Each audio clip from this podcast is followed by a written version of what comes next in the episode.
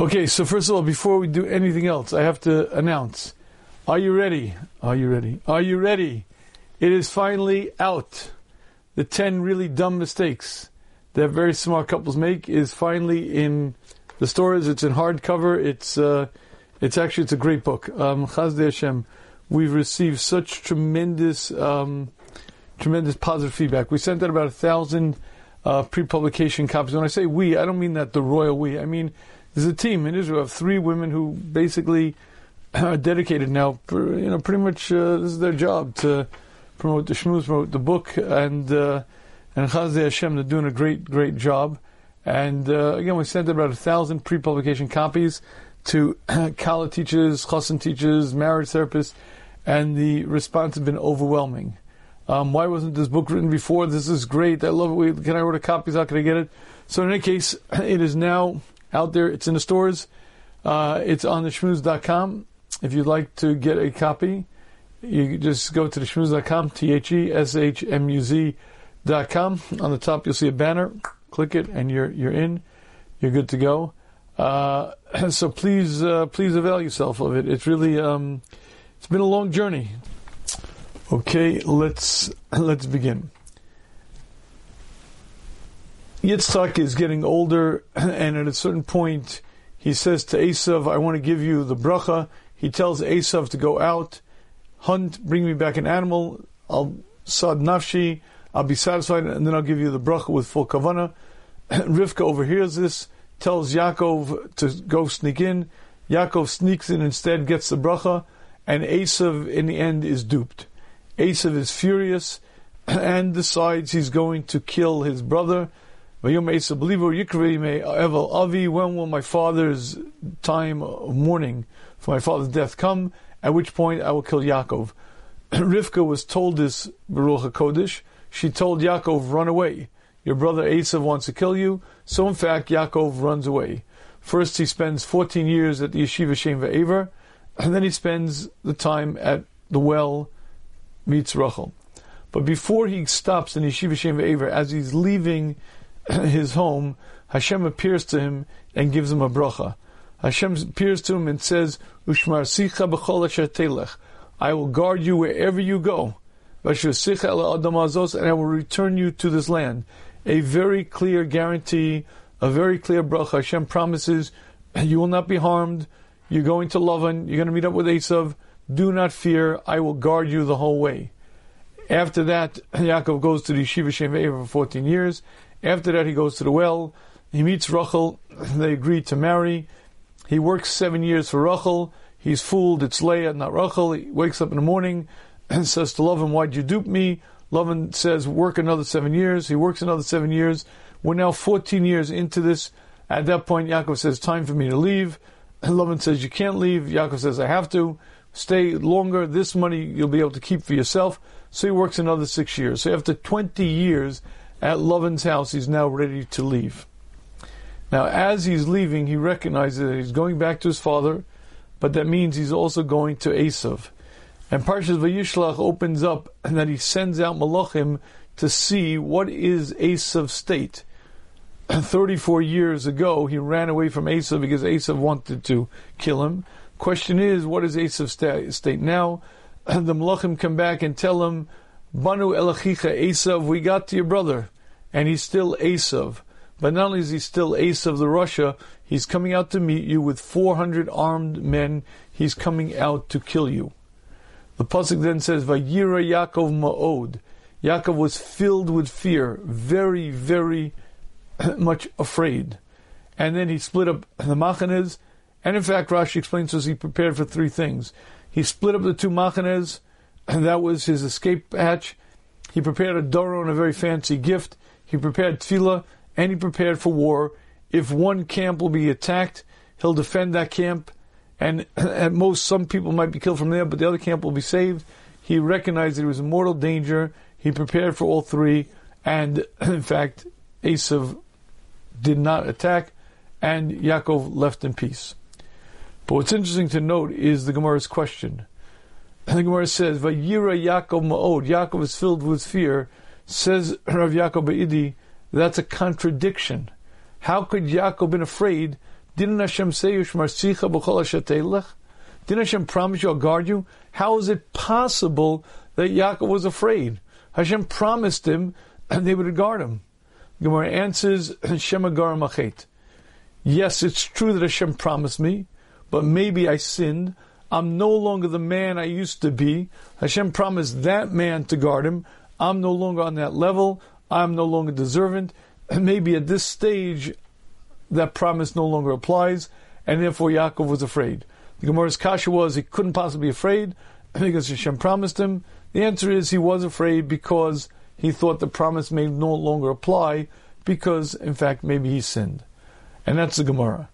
And I'd like to ask what I consider the obvious question on this Gemara, and that is that what is the contradiction?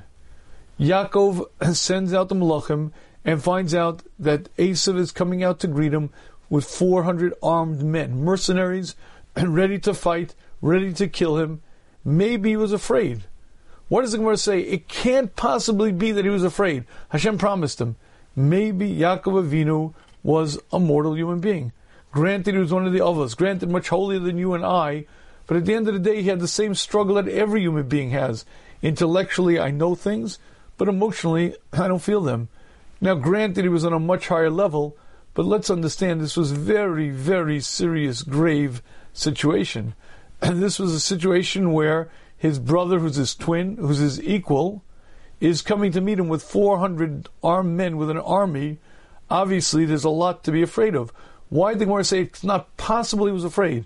It's impossible. And the Gemara answer, maybe the promise doesn't apply because he sinned. Maybe it's simply Yaakov was afraid because he was a human being. And if that question doesn't really bother you yet, let's focus on when that promise happened.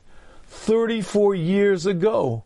It was before he went to the Shiva Shem Ve'ever.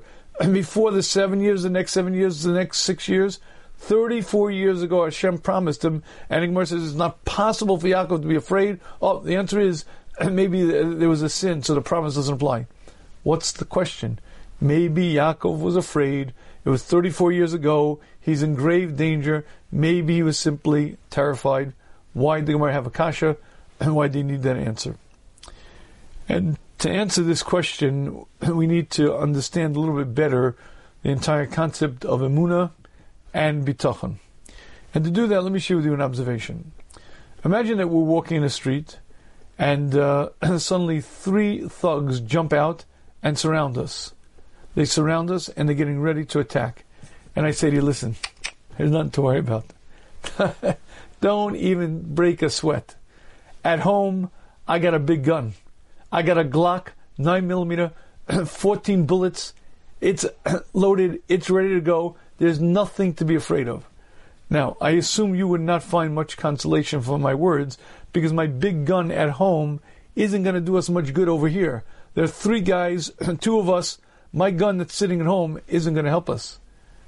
The very first concept to make emuna relevant, the very first concept before a Jew can actually engage in the question of Hashem's involvement is the understanding that Hashem is here. Hashem is present. If Hashem is up there 13 billion light years away, Hashem, can you hear me? Then Hashem is irrelevant. Hashem can't help me. Hashem is mighty, Hashem is great, but if Hashem is not here, then Hashem is not relevant to my life. Because in my life, very, very scary things happen. Cars suddenly jump the meridian. Planes sometimes do strange things.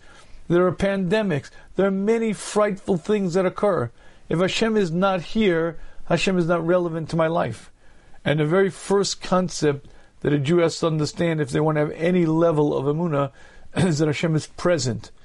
But present means 24 7, 365, here, everywhere. Wherever I go, wherever I walk, when I put my head down on the pillow at night, when I open my eyes in the morning, as I'm walking down the street, as I get behind the wheel of my car to drive, all day, every day, Hashem is here, present 24 7. One of the names that we refer to Hashem with is Hamakom, the place. Why is that one of the kino is one of the expressions that we use for Hashem? Because Hashem is the place. There's no particle of physicality that exists without Hashem constantly infusing energy into it. Any place that is a place, Hashem is there, and that is the very first concept that a person has to clearly understand. Because if Hashem is not here, if Hashem is up in heaven, then Hashem is not relevant to my life. And if you think that this is a lofty concept, I'd like to share with you, it's fundamental, it's basic, and more than that, this is the essence of tefillah. The Mesilas Yesharim describes davening to us. He says, I'm having a conversation. Imagine I'm speaking to my friend right here. My friend may respond, he may not respond, but I'm, I'm speaking to him right here. Zu hi tefillah. That is davening. Speaking to Hashem right here. But you see, it's speaking to Hashem directly right here, having a conversation. And that is one of the holiest concepts a Jew can come to. I hate to make this admission in public, but it's not that uncommon. That before I begin Shemona Esrei, I want to say the words, I'm sorry, I, I, forgot you were here. You see, I'm very busy. I'm doing, I'm taking care of the world. I'm, I'm taking care of everything in my life. And when I stop to daven Shemona Esrei, and at that point I have to say, oh, I'm sorry, Hashem, I forgot you were here. I've got it's your world. I've got you run the world. I've got you were present. And this concept, while it's fundamental, while it's basic, is very, very difficult to feel. And anyone who tells you, no, no, no, no, I know Hashem is here, I'm fully aware, I'll give you a very simple litmus test. And that is, when was the last time you fainted during davening? Right? When was the last time you passed out? When was the last time someone by Shema Kolenu, you just, whoo, passed out? Now, I want you to understand something. If I recognize the simple reality that I'm speaking to God, the creator of the heavens and earth, far richer than Bill Gates, far more clever than Jeff Bezos, more powerful than the president of the United We're talking to God. I'm speaking to Hashem himself right here. How is it possible that I'm not so overwhelmed by emotion, that I'm so moved that I just faint away? And the answer is because Hashem is very good at doing that which Hashem does. You see, Hashem put us into this world to grow and accomplish, to become the great people we can be for eternity. But for us to grow, for us to really work, there has to be a challenge. And the challenge has to be an even playing field. I have to be able to just as easily go left, just as easily go right, just as easily become great, and just as easily waste my time mire in the mud. But here's the great problem. How do you take a brilliant neshama, a brilliant, insightful, thinking, intelligent person, and give him free will? In my entire life, not once, not once, not once have I eaten a laundry pod. Not one time. Not even when I was in high school. Not even when I was college age. I never once swallowed a laundry detergent packet. Uh, why not? Because even though it's quite popular today, because it's stupid. I don't drink bleach. I don't put my hands in fire. I don't play in traffic because it's self inflicted damage and I'm not out of my mind. So here's the problem every mitzvah helps me grow, every avera damages me. And I'm an intelligent person. I get it. I recognize the damage. I recognize the growth. How do I free will? How do you give a brilliant neshama that understands that for eternity I am what I shape myself into? Every word, every conversation, every action becomes an indelible part of me. And the value there is so incredible. The value there is so beyond our understanding, and I know that. So, how do you give a person free will? And to do that, Hashem put us into this guf, and Hashem mixed us together with a Nefesh Bahami, and we're in this mix. We're occluded, we're blocked. I'm covered by layers and layers of physicality, and my brilliant thinking the neshama is clouded, is blocked. Sometimes I see things, sometimes I don't. sometimes I'm confused, sometimes I get it straight, but I'm in this ever obscure, ever confused state. I'm literally drunk drunk with this world, drunk with this reality called the Nefesh Bahami, and for that reason, it's very, very difficult to experience Hashem. If you'd like a mushal to what it's like, imagine I have a shortwave radio, and it's a very, very good shortwave radio. It can receive signals from literally across the world. And imagine I take this shortwave radio and I put it into an underground bunker, 20 feet deep behind concrete. My fine shortwave radio under 20 feet of concrete is not going to have very good reception because the radio waves can't penetrate. The concrete is too thick, the radio waves can't get in there, and my shortwave radio is worthless. In that sense, I am sitting under layers and layers of physicality. I'm blocked, I'm occluded. When I'm davening, I know that I'm speaking to Hashem, but I, I can't feel, I can't experience. I'm blind. I'm deaf and dumb and blind. I'm drunk with this thing called this world, and I can't experience Hashem. And when you understand that, you understand the essence of davening. If you'd like to know what davening is, and davening is an opportunity to cut through the haze, cut through the layers and layers of physicality, and speak to your Creator. And the Mishnah explains to us you should close your eyes. Unless you're looking at a siddur and to see the words, you should close your eyes. And why? Because you see, all of my senses deny Hashem's presence. I relate to this world with my senses. I see, I touch, I feel, I smell. All of my senses deny Hashem's presence. And the reason for that is because Hashem has no guf. Hashem is limitless, boundless. Hashem is beyond all physicality. Hashem is behind all physicality. Hashem is everywhere at all times and is nowhere to be found because Hashem has no manifestation in the physical world. And for me to be able to speak to my Creator, for me to be able to relate to my Creator, I have to transcend physicality. I have to break beyond these barriers and break beyond my guf. I have to close my eyes and tap in to understandings that are far deeper. And when I do that, and I speak directly to Hashem, I experience Hashem. And what a Jew could accomplish in davening is beyond description. I could cut through the haze stop the static and connect to my Creator, speak to Hashem right there. And arguably, that is one of the most powerful spiritual experiences you'll ever have. If you'd like to understand the answer to Yaakov Avinu, I think it's really quite simple. You see, when I walk down the street, I'm alone. When Yaakov Avinu walked down the street, Hashem was right there. Hashem was there 24 7, 365, and Yaakov Avinu knew it. Afraid of Lavan? Afraid of Yaakov? Afraid of Esav? 400 men? What are you talking about? Imagine that you and I are walking down the street, but instead of my telling you that I have a gun at home, imagine that we are surrounded by the entire U.S. Marine Corps, and three thugs jump us. We see the machine guns, we see the tanks, we see the grenade launchers. We're not afraid of three punks. You see, when Yaakov Avinu walked down the street, Hashem was with him 24 7. How's it possible that he's afraid of Esav. Hashem promised him. I was 34 years ago. What difference does that make? Hashem was there every day of Yaakovinu's life. Hashem was there and Hashem was present and Hashem promised him. And where it says it's not possible that he was afraid. Well, the answer is, well, maybe Hashem promised me then, but maybe since then I've, I'm no longer the same man. Maybe the promise no longer applies. The reason why the Gemara knew it was a contradiction was because it's not possible for Yaakov to be afraid because Hashem was there with him right at that moment. And I believe that this concept is fundamental and key for us understanding what life is really about. We spend an inordinate amount of time davening.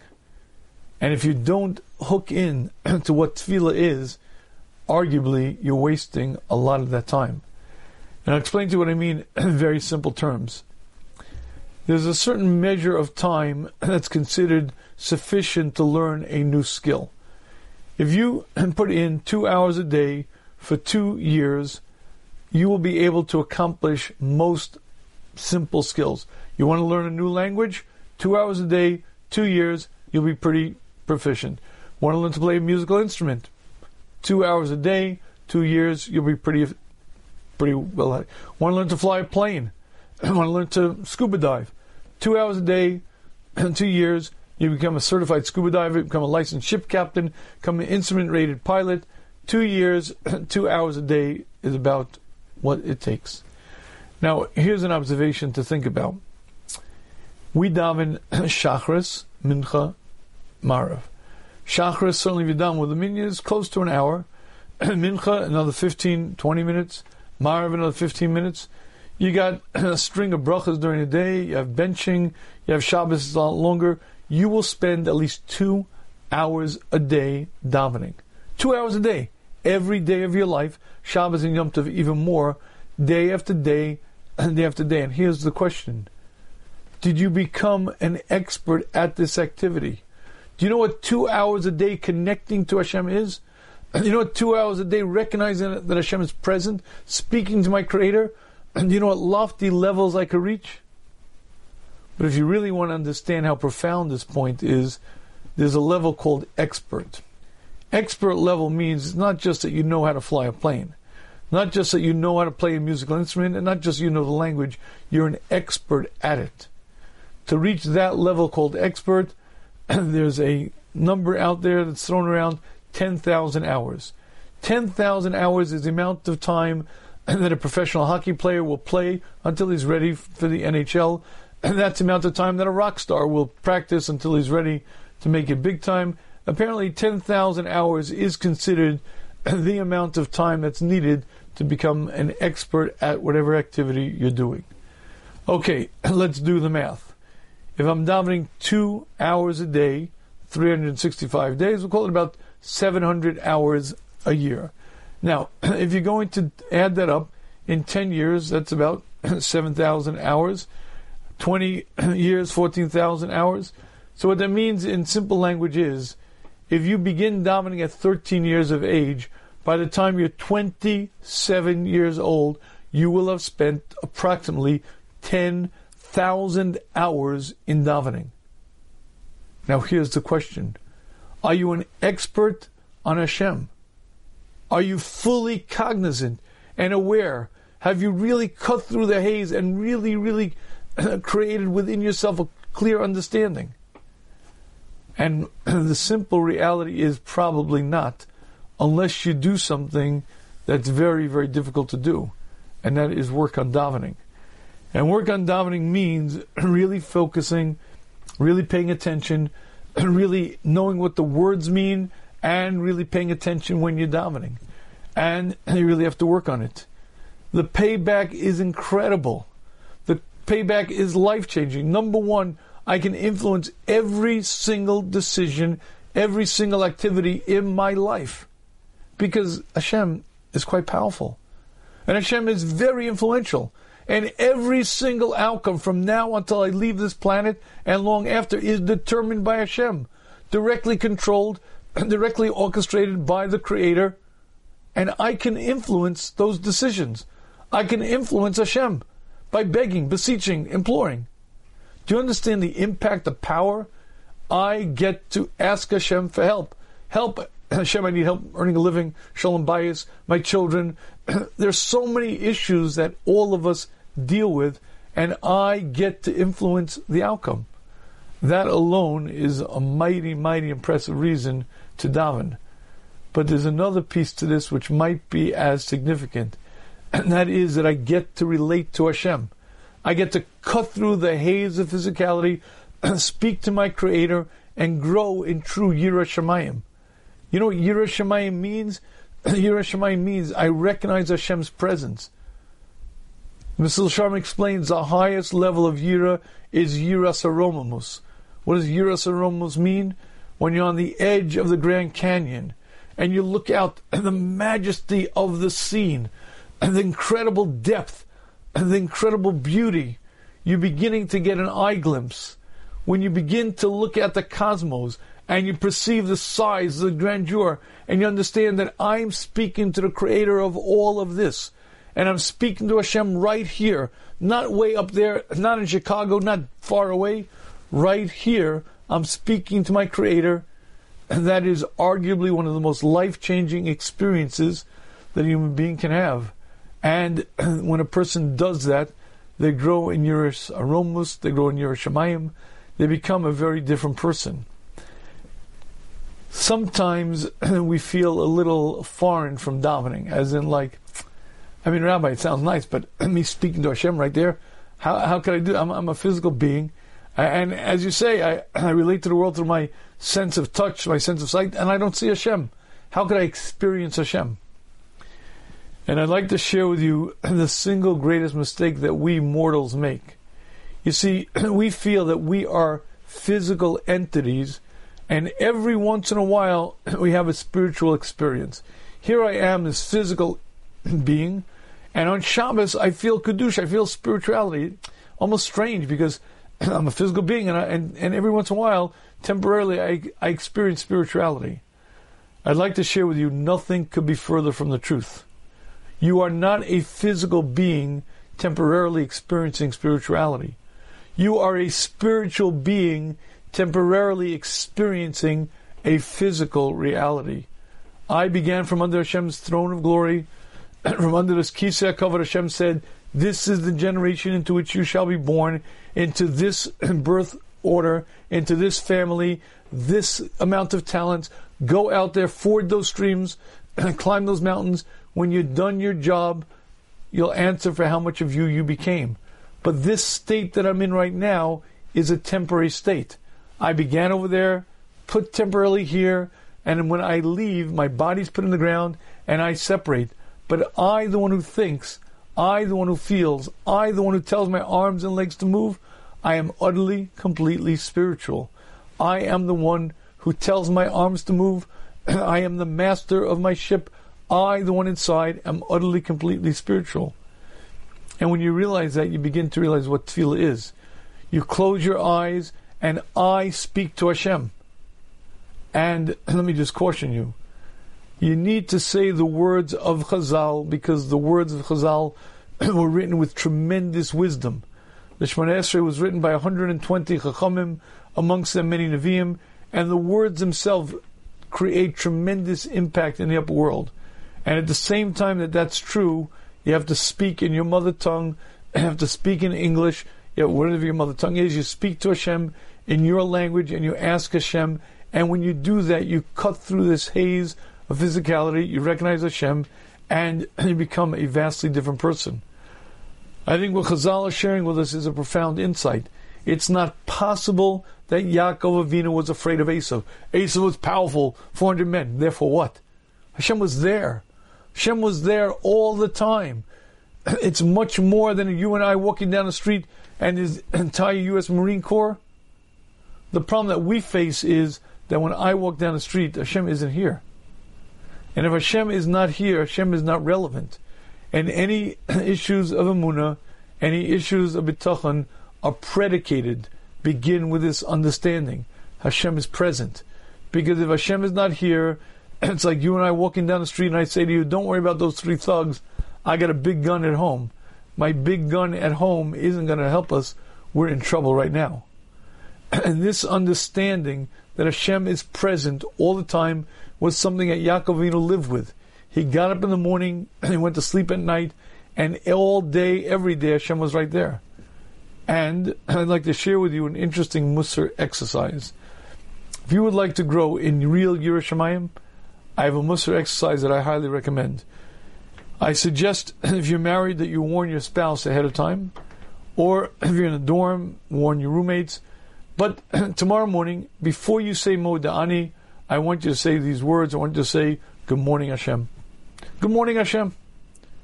And when you say Good morning, Hashem, what you're doing is you're recognizing Hashem's presence. And you say that during the day many times. 10 times, 20 times, 30 times. Hello, Hashem. I just want to say hi. I just wanted to acknowledge your presence. Hi. I just want to say hi. And if you say hello to Hashem 20, 30 times a day, suddenly you live a very different world. I'm not alone. I'm not experiencing this thing called life in a vacuum. Hashem is with me 24 7, 365, and you begin changing your existence. Now, I'd like to share with you that really there's an interesting way to do this. Uh, we have something called brachas. A bracha is an acknowledgement of Hashem's presence. Baruch Ata Hashem. Blessed be Hashem. Elokeinu, our God, Melech Olam, but right here. And this recognition means that I'm acknowledging Hashem's presence. The problem with brachas, to be honest with you, is we get so accustomed to saying them and that they lose their impact. So before you say the bracha, try this. Thank you, Hashem. Thank you, Hashem. Hello, Hashem. Good morning, Hashem. And when you begin speaking to your Creator on a regular basis, time after time, it begins dawning on you. It begins getting real and becomes part of you. And you begin to understand, oh my goodness, I get it. Hashem is present. Hashem is here. And you become a vastly different person. This is the essence of Emuna, the essence of Bitachon. Yaakov Avinu saw Hashem 24-7. Therefore, it wasn't possible that he was afraid for us to use Javoda. And I'd like to close with one last observation. Uh, as a father, it's not always so easy to connect to your children, but it's imperative, it's vital that you find areas that you share together. Okay, when my oldest daughter w- was uh, 13, she was Lo Aleinu, um, she was a Yankee fan. Uh, listen, we tried to bring her up right, but listen, you know, some things happen. In any case, trying to be a good father, I decided, listen, you know, I'll take her to a Yankee game. Now, as a kid, I played sports. I was very, very actively involved, but I wasn't big into spectator sports, and I had not been at a game in decades. We show up at the game and we're watching, and I'll describe to you a little bit of what I began experience. The pitcher gets up there. We throw the ball. We do. It was the most boring thing I'd ever experienced. After about 30, 40 chomps, he threw the ball. It was a ball. Okay, by the top of the first inning, I was bored out of my mind. It's an interesting game if they do something, but okay. Anyway, happens to be that my daughter brought a biography of Derek Jeter. Okay, and I started reading. Now, Derek Jeter was the MVP, the All Star New York Yankees shortstop. In any case, I started reading. And in that book, I read something that was absolutely astonishing. Do you know that Derek Jeter showed up to every game four hours before the game started? Four hours before the game started, he suited up, showered, got ready, started stretching, started limbering up, and started throwing the ball. By the time the first pitch was thrown, he was four hours into the game. He wasn't just super talented, he had so focused his energies and so much devoted himself to the game that no kidding, he became one of the all stars of all time. And with that, I discovered a very interesting concept. If you would like to make your davening meaningful, I have a very simple exercise. Don't show up to davening four hours before.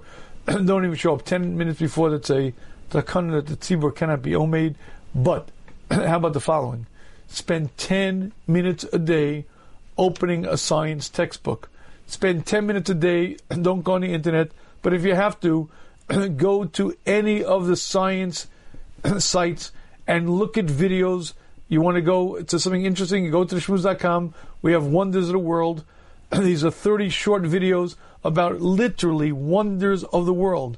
Things from pelicans to bats to cosmos to incredible, incredible features of the physical world. And when you spend 10 minutes a day looking at this physical world and seeing the complex systems and seeing the majesty of it, you begin to get an appreciation of who your creator is. And when you're in this boning, when you contemplate the greatness of Hashem versus my fragility, the majesty of Hashem versus my own meager existence, and you recognize that I have the opportunity to speak to that great creator, that changes your davening. That makes you a very different person. You'll spend two hours a day for the rest of your life. The question is, will it be powerful, will it be moving? will it be a growth experience of the highest order, or will it be just be bah, bah, bah, bah, bah, bah? It's based on one thing. How much prep, how much effort.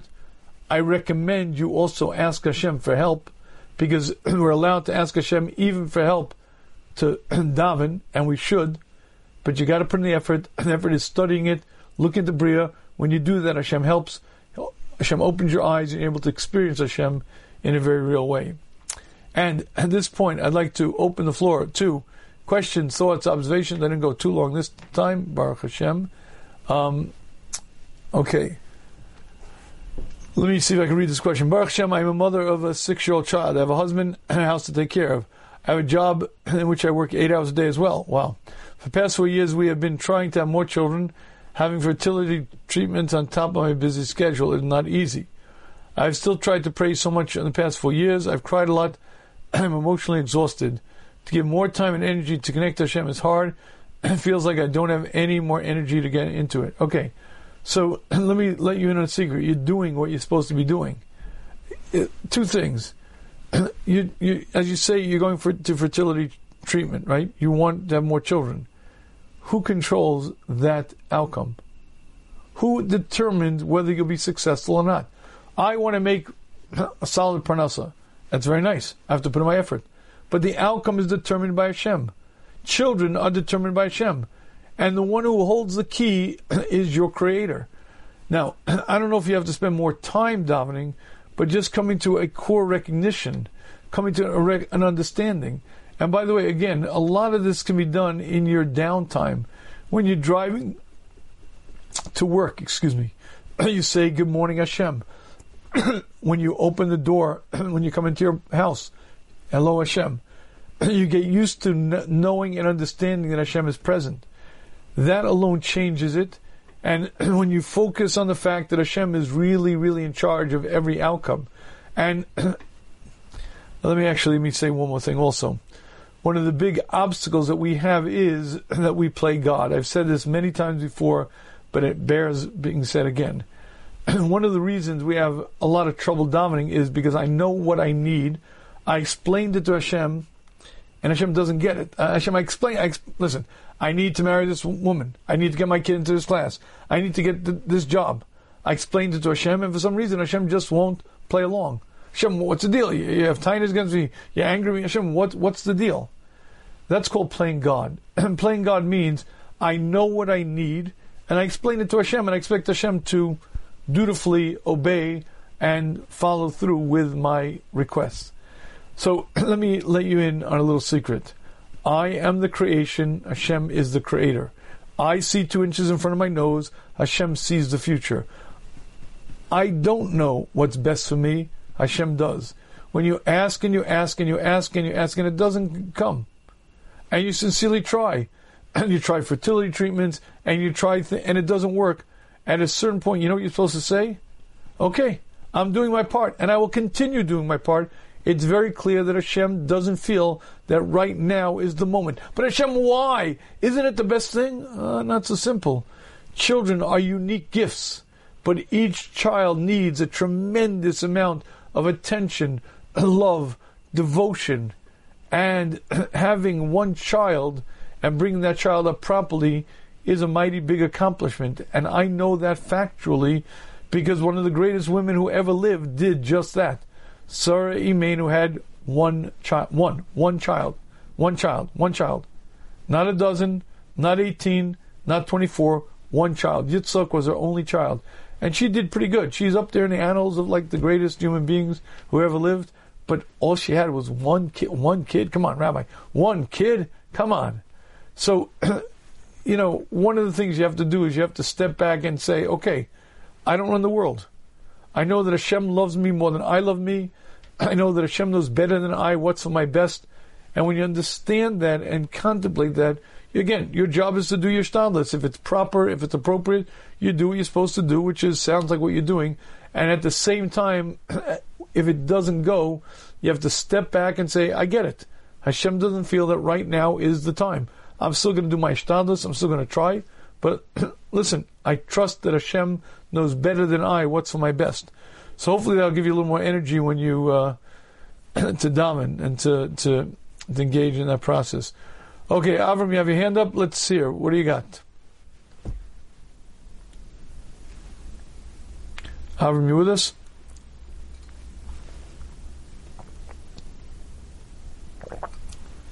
Um, I don't hear you. it says talking permitted, but Avram, I do not hear you. it sounds like you're trying to speak, but if your mic isn't on, uh, okay. Actually, I'm going to ask you hold for one second. Um, so, uh, there's a response to, to what I said to this, this woman with this fertility issues, and the response is yes, I understand what you're saying, but it's still very painful There's no question. I'm not. I'm not here to tell you it's not painful, and I'm not questioning for a minute that it's very, very difficult and it's a real nisayon.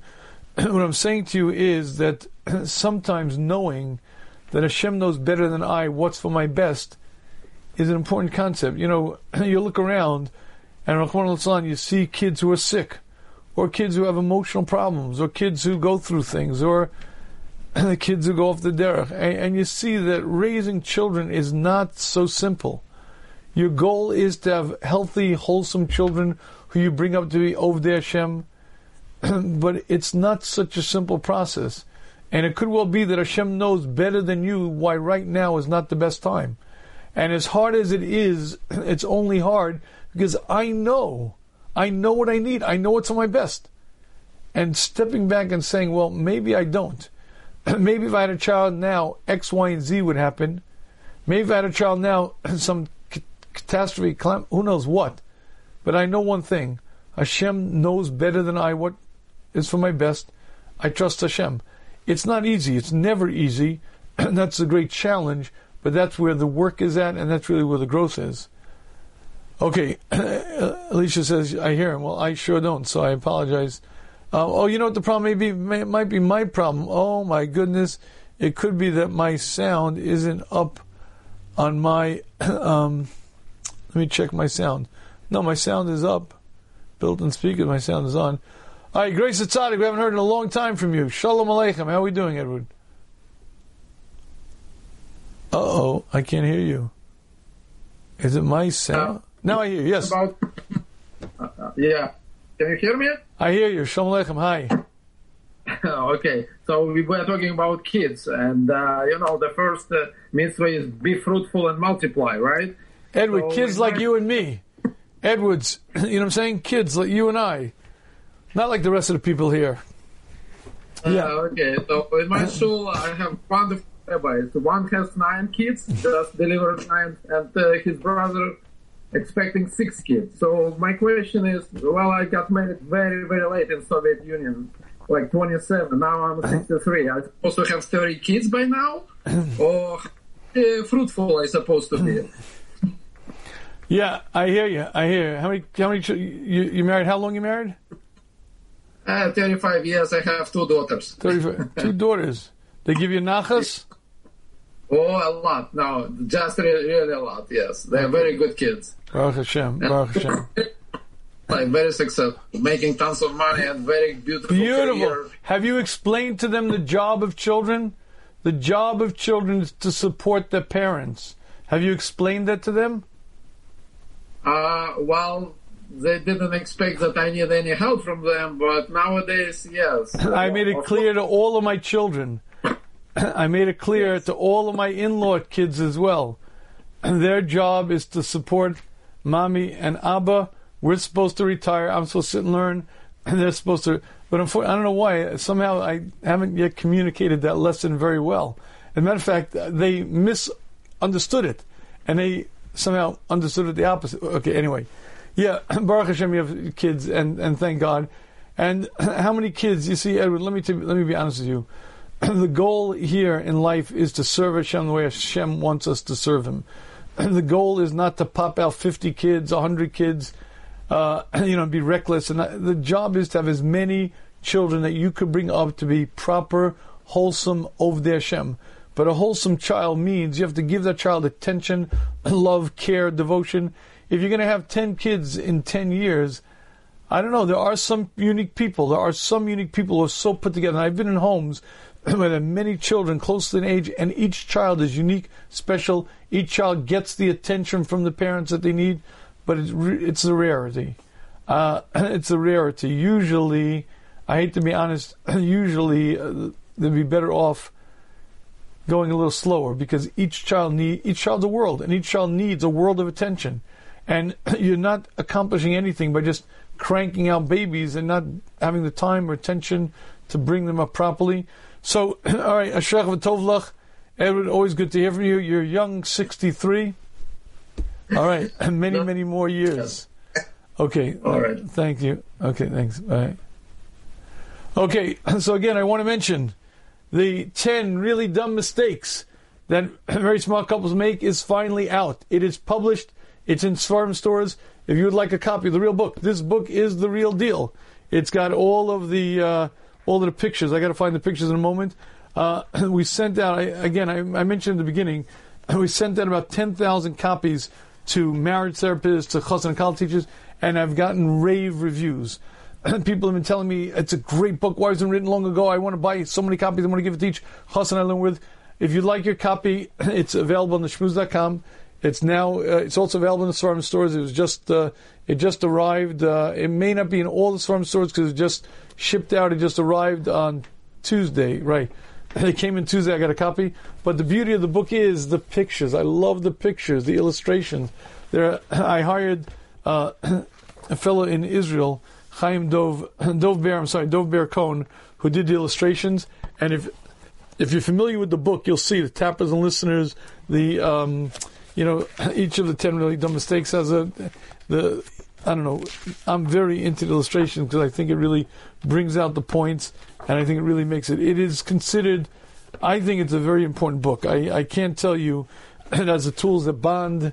Um, why am I? You know, I did well in kindergarten. It was last last grade I did well, and so that's why I'm so into illustrations and colors. But the reason I mention it is because I think I spent an inordinate amount of time trying to make this material accessible.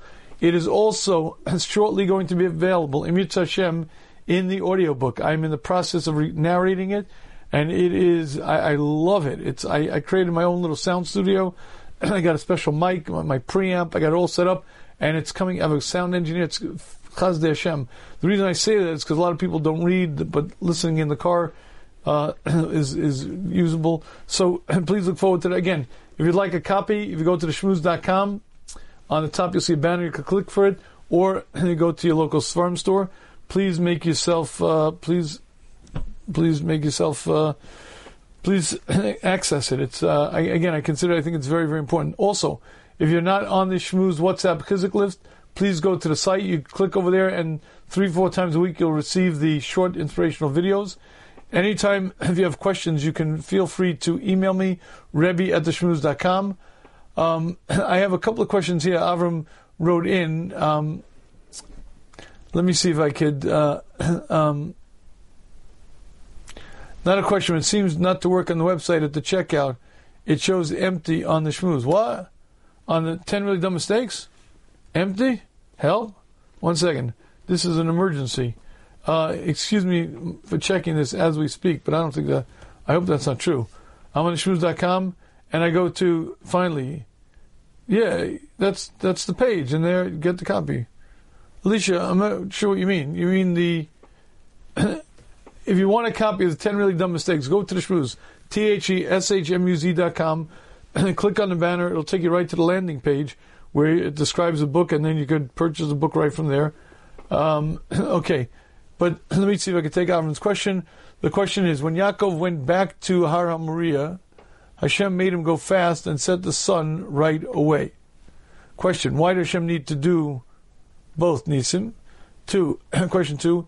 It seems he knew what it was, so why was he surprised when he woke up as if he didn't know? Good. Question three. Why do we need to know the story in the Torah? Torah didn't. Okay. So Rashi explains that when Yaakov Avinu traveled, apparently he didn't stop at Har Moriah, and the Avos all davened there, and therefore it was almost like a complaint. Why didn't he? Once he realized that he didn't stop there, he turned to go back because he said, "Oy my Avos davened at Har Moriah, I didn't."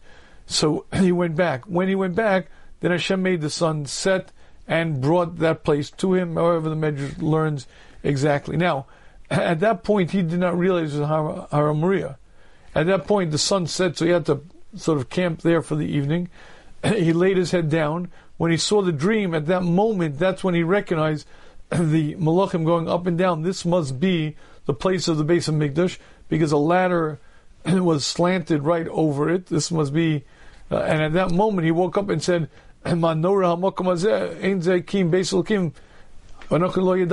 this is a holy place. I didn't even know. Now, the problem was he couldn't not go back to sleep because he, he can't travel. It's middle of the night. uh, it's a dangerous place. So he went back to sleep, and in the morning he woke up and continued his ways. So, um, okay. Okay. Um, oh, he clicked the click the checkout. The card is empty. Hold on a second. Get your copy now. Uh, it asks me to fill in a name. When I go to the shmuz.com and I click the banner, it takes me to a page. On the page says "Get your copy now," and then a pop-up asks me for my, my name and etc. I'm not sure what you, what uh, mine seems to work. I gotta. I do not have any trouble with this. I'm sorry. I um, get your copy now. Yeah, when I click get your copy now, it pops up a pop. All right, I'm not sure. In any case, if you would like a copy of the 10 really dumb mistakes that very smart couples make, please go to theshmuz.com. It does work. I for me it works anyway. Don't go to Alicia's uh, page. go to theshmuz.com and hopefully you won't have difficulty. If you do, send me an email. But again, I don't think you have any trouble. And again, it is available on the Storm Source. I thank you very much for joining. I wish you a good Shabbos and hope to see you next week. Thank you.